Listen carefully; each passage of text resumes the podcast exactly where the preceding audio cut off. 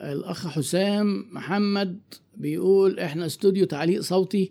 هو خلاصة السؤال إن هم بينفذوا شغل تعليق صوتي لعملائهم والعملاء بيسألوا مين المعلق الصوتي ده وهم في ساعات ما بيرضوش يقولوا الاسم خوفا لا الراجل يتعامل معاه مباشرة. ما هو حرك آه، دلوقتي موضوع إخفاء معلومات عن العملاء ده ما بقاش صعب جدا يبقى ميزة sustainable يعني تقدر تحافظ عليه. لو خبيته هيتعرف. آه، آه، لازم يبقى أنت ميزتك التنافسية في قيمة بتديها. يعني إيه؟ عندك استوديو مثلا وبتطلع جودة صوت مع نفس الشخص ممكن هو لو تعاملوا معاه مباشرة ما يطلعوش نفس الجودة. في آه، عندكم محترفين بيقدروا ياخدوا لأن ال voice talent برضو ده محتاج توجيه. ال voice over محتاج توجيه لأن موضوع التعليق الصوتي ده بيبقى في حد كده زي مخرج كده يقول له لا ده انت هنا إيه تعلى بالصوت شوية لا ده هنا تنزل أنا عايزك آه تركز إيه تظهر الكلمة دي أكتر. فبتلاقي ممكن نفس المعلق يطلع جودة مختلفة تماما. آه آه، ودايما في حاجات يعني مثلا مستشفى مش ممكن هتخبي اسم الدكتور اللي عندها عشان يقول لك إيه هياخد العيني. ده بالعكس ده أنا عايزك تفكر بالشكل العكسي. لما انت تيجي تقول عندنا أفضل معلقين صوتيين ومعاهم فريق بيخرج أفضل جودة لأن التعليق الصوتي موضوع مركب محتاج أجهزة hardware ومحتاج software ومحتاج فنيين يعرفوا إزاي يطلعوا أفضل نتيجة ومحتاج ناس آه، زي مخرجين ما أعرفش بيبقى اسمهم إيه لأن أنا ليا أحد أصدقائي الأعزاء عنده شركة شركة من أنجح الشركات يعني التعليق الصوتي. في العالم العربي هو اللي بصوته مثلا إيه اللغة العربية بتاعت عربيات مرسيدس والبي إم وخطوط كتير من خطوط الطيران والمطارات والرسائل دي آه، بصوته شخصيا أو صوت حد من الفريق اللي عنده. فلما حتى بتشوف هو في ساعات بينشر طريقة شغل هو بيعمل إيه الموضوع مش نتكلم كده ونهبط كده وخلاص لا القصة دي دلوقتي حرفة ويعني ليها أسسها فانت وجودك كشركة لازم يكون بيقدم قيمة لو انت مالكش قيمة غير انك انت كده إيه بتجيب الناس لبعض وهو يسجل في البيت وتاخد انت ال file تبعته ده ما- فيش ليك إيه يعني مش sustainable يعني مش هي الموضوع ده مش هيعيش معاك كتير مش هينفع انت تتميز لفترة طويلة. بانك مخبي الناس كده. أحسن حد يعرفهم وبتاع. لا ما ما انصحكش بهذا بهذه الطريقة من التفكير ولا المنافسة. ما عادش الكلام ده دلوقتي ينفع. الأخ أحمد شلبي ما الفرق بين القيمة؟ آه القيمة المدركة والجودة المدركة. ال perceived value وال perceived quality هما قريبين جدا من بعض. ما هي ال value هي وصف وصف عام لميزتك اللي بتخلي العميل يجي لك القيمة اللي عندك. لكن ال quality دي مكونات ال value وال quality بتاعت المنتج حاجة سرعة التوصيل حاجة السعر حاجة خدمة ما بعد البيع حاجة كلهم مع بعض بيعملوا ال value ال value دي حاجة إيه؟ مفهوم كبير للقيمة اللي أنت بتديها. ال quality واحدة منهم وال quality بقى جواها آه، جودة مدركة وجودة حقيقية والقيمة المدركة والقيمة الحقيقيه دايما المدركة والحقيقية الفرق بينهم إيه؟ إحنا فاهمين في ال industry بتاعتنا فبنقول للناس حاجة بنقول للناس مثلا إن إحنا المواصفة بتاعتنا تعالى إيه نتكلم مثلا عن حاجة في سي في الكمبيوتر. أنا الكمبيوتر بتاعي آه، مثلا أنا حاطط لك كارت Nvidia مواصفاته كذا كذا. أنا بقى فني وفاهم.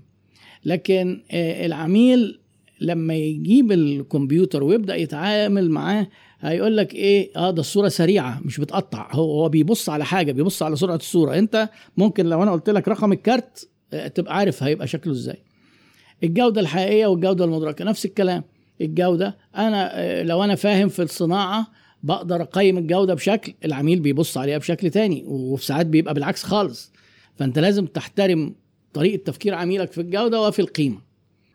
سؤالات سؤال طويل قوي. يا دكتور عندي نشاط قائم. الأخ حسام إمارة تقريبا. حسام عمار آه. عندي نشاط قائم خاص بتوريد الكيماويات والمستلزمات المعملية. والحمد لله انتشرت في الجامعات ومراكز البحوث آه، ولكن إيه؟ عاوز عاوز انتشر في المصانع لكن مش عارف أبدأ منين وإزاي إيه الطريقة الفعال بص كويس جدا. المصانع يعني B to B أفضل حاجة في التعامل مصانع business to business يعني وخصوصا في صناعة متخصصة. عدد المصانع اللي فيها مش كبير هي التواصل الشخصي والبيع الشخصي. تليفون تحدد ميعاد تروح أو حد من البياعين اللي عندك يروح. ودي اتكلمنا فيها عن مهارات البيع الشخصي لأن لو كيماويات لمصانع ده هيبقى شكل من أشكال البيع آه، المعقد وشكل من أشكال البيع الاستشاري. اللي لازم حد تلاقيه مثلا إيه فني بيبيع لفني مهندس بيبيع لمهندس والكلام محتاج أخذ ورد و... وأفضل وأنجح طريقة فيه هي البيع الشخصي. وأنا منزل برضو سلسلة فيديوهات على القناة عن البيع الشخصي. لو عايز ترجع لها على اليوتيوب يبقى برضو شيء جميل. وبناقشها طبعا في الكورسات يعني بس أنا ما بحبش أقول للناس ما بحبش أتكلم على الكورسات في في اللايف ولو سمحتوا قولوا لنا برضو تعليقكم إيه على الإضاءة لأن إحنا غيرنا شوية حاجات في الإضاءة كده بنقعد نلعب برضو ما أنا قلت لكم أنا بالنسبة لي المواضيع دي لعب فما أعرفش اللعبة دي هل إحنا بوظنا بيها الإضاءة ولا هل اتحسنت مش عارف يعني. كريم بيقول بما إن أنت عميل لشركات البصريات آه إزاي أنافس آه إزاي أنافس في مجال البصريات؟ هي نفس القصة. المنافسة إنك تدي قيمة. القيمة دي ممكن مثلا إن أنت بتسلم النضارة بسرعة الوقت. آه ميزة يعني تنافسية عن غيرك. إن أنت عندك أسعارك كويس. إن أنت شغال في حاجات اوريجينال دي برضو قيمة لشريحة معينة. ما بيدوروش غير على غير على النظارات دي. فأنت تبدأ بدراسة منافسينك وتشوف إزاي تنافس. وتحليل المنافسة تحليل المنافسة يعني برضو أنا اتكلمت عنه بس محتاج يمكن نعمل فيديو مخصوص لتحليل المنافسة لأن تحليل المنافسة موضوع يعني معقد وممكن يعني مثلا يبقى في كتاب كامل تحليل منافسة بس أه.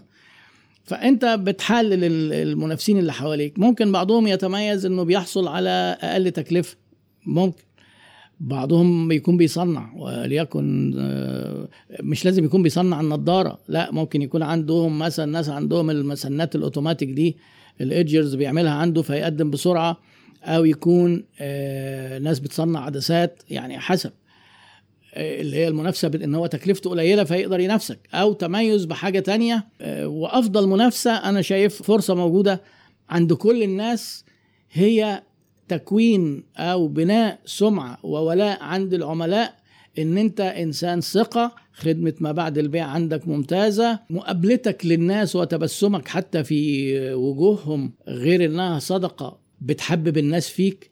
المعاملة ما أنا قلت تميز بإيه؟ خدمة العملاء واستفيد من ميزة إن معظم الناس في الباكابورت اخرج من الباكابورت. عايز تنافس في أي نشاط دلوقتي؟ آه إلحق اخرج من الباكابورت قبل ما يتردم. وإحنا يمكن ما يعني ما نلحقوش في في جيل أو جيلين. بس آه ابدأ اخرج. من السعودية بيقول أنا بسوق منتجاتي في الكترونيا في ثلاث دول وعامل حاجات عندي علامة تجارية لبيع الإكسسوارات النسائية المطلية بالذهب الحقيقي جودة فاخرة وعليها ضمان وفي نفس الوقت بنبيع إكسسوارات مطلية لون فقط ولا تحتوي ذهب. فهل نعمل brand لدي و brand لدي هو الأفضل يبقى كل واحدة brand لو في فرق كبير في الجودة. لو في فرق في الجودة كبير يبقى يفا... أنت كشركة ما هو في branding للشركات والمنتجات. علشان أنت هتخاطب بدي شريحة ودي شريحة. وغالبا هيبقى السعر مختلف. لو هم قريبين قوي من السعر وفي نفس الشريحة مش محتاج. يعني مش محتاج إيه؟ ت brand. هو الفرق دايما إحنا بنعمل brand ليه؟ لأن دي شريحة محتاجين نصنع لها صورة ذهنية عن منتج غير شريحة تانية بنعمل لها صورة ذهنية تانية عن منتج تاني. إن ده حاجة top لا ده حاجة وسط. دول ناس معاهم فلوس لا دول ناس معاهم إيه ممكن يكون قدرتهم أضعف شوية. إيه شركة صغيرة مركزة في الدلتا ولا حصة في شركة كبيرة في العاصمة؟ آه على المدى الطويل. شركة خدمات نظافة وتوريدات. ما أنا ما أعرفش يعني أنت تدخل شريك ولا تبني شركة صغيرة ولا تدخل شريك في شركة كبيرة البديلين البديلين جايزين. يعني ما فيش هنا إجابة مثالية. حسب تحليلك للموقف ده وده والمقارنة في كميزات وعيوب. وحسب برضو توقعات المستقبلية وطموحك. لأن انت لما تبقى جزء صغير من كيان كبير ممكن طموحك ما تقدرش تحققه قوي ان انت تكبر قد ما تبقى شركتك صغيرة ممكن تكبر في وقت من الأوقات وتنافس هذا الكيان الكبير. آه، حسب.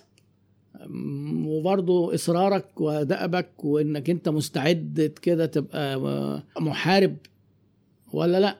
أه؟ محتاج لقاء مع حضرتك يشرفني جدا. أخ هاني ابعت بقى لأخونا مرزوق ورقم الواتساب بتاعه منتشر في كل حتة. يعني لو مشيت في أي شارع من شوارع مصر هتلاقي رقم خدمة العملاء واتساب مرزوق موجود ابعت له. محمد راضي مع فتح الاستيراد متوقع الطلب يزيد على الدولار فالأسعار تزيد ولا؟ آه حلو جدا السؤال ده. ولا البضاعة هتتوفر فالأسعار هتقل؟ طيب كويس قوي هو هي فعلا هيحصل متغيرين لما يتفتح الاستيراد. لما هيتفتح الاستيراد هيحصل إيه؟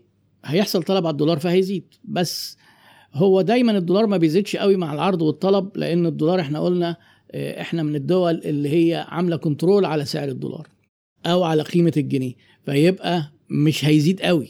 ولكن خوفا من عدم توفر البضاعة المستوردين بلغوا جدا في رفع الأسعار وبرضه بيلتمس لهم العذر.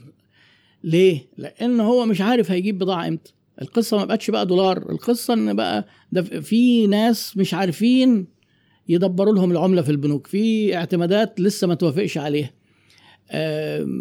ففي آه، في كذا عنق زجاجة دلوقتي في في موضوع الاستيراد. في مجالات أصلا اتغضب عليها وما عادوش يعرفوا يدخلوا بضاعة تقريبا. في مجالات بيقابلوا مشاكل في الاعتماد وفي مجالات بيقابلوا مشاكل في التدبير لأن برضه في أولويات. فهو أنا أعتقد إن المحصلة النهائية لتوفر البضاعة هتبقى انخفاض الأسعار. لأن رفع السعر اللي حصل بسبب غياب المنتجات أو قلة المعروض ده حصل رفع جامد جدا لا يوازي ولا الأسعار الدولية ولا سعر ولا ارتفاع الدولار ولا أي حاجة. هو مجرد قلة المعروض وعدم اطمئنان السوق وال- والتجار والمستوردين آه، وغموض توفر البضاعة هيكون إمتى وهل هيقدروا يجيبوها ولا لأ؟ أصلا وبعض ناس كمان آه، قفلوا نشاطهم على مخازنهم وفي ناس قفلت ببضاعة يقول لك لأ خليها بقى كده بالذات الحاجات اللي مش مرتبطة بتواريخ. وقال لك أما نشوف بقى هيحصل إيه وبطلوا يبيعوا. يعني فدي مشكلة كبيرة التهديد المستقبلي بتاع عدم توفر البضاعة. آه، أتمنى نكون إيه آه، يعني الحلقة 98 كانت مفيدة. ونلقاكم على خير إن شاء الله الأسبوع القادم في عيادة الشركات. شكرا والسلام عليكم ورحمة الله وبركاته.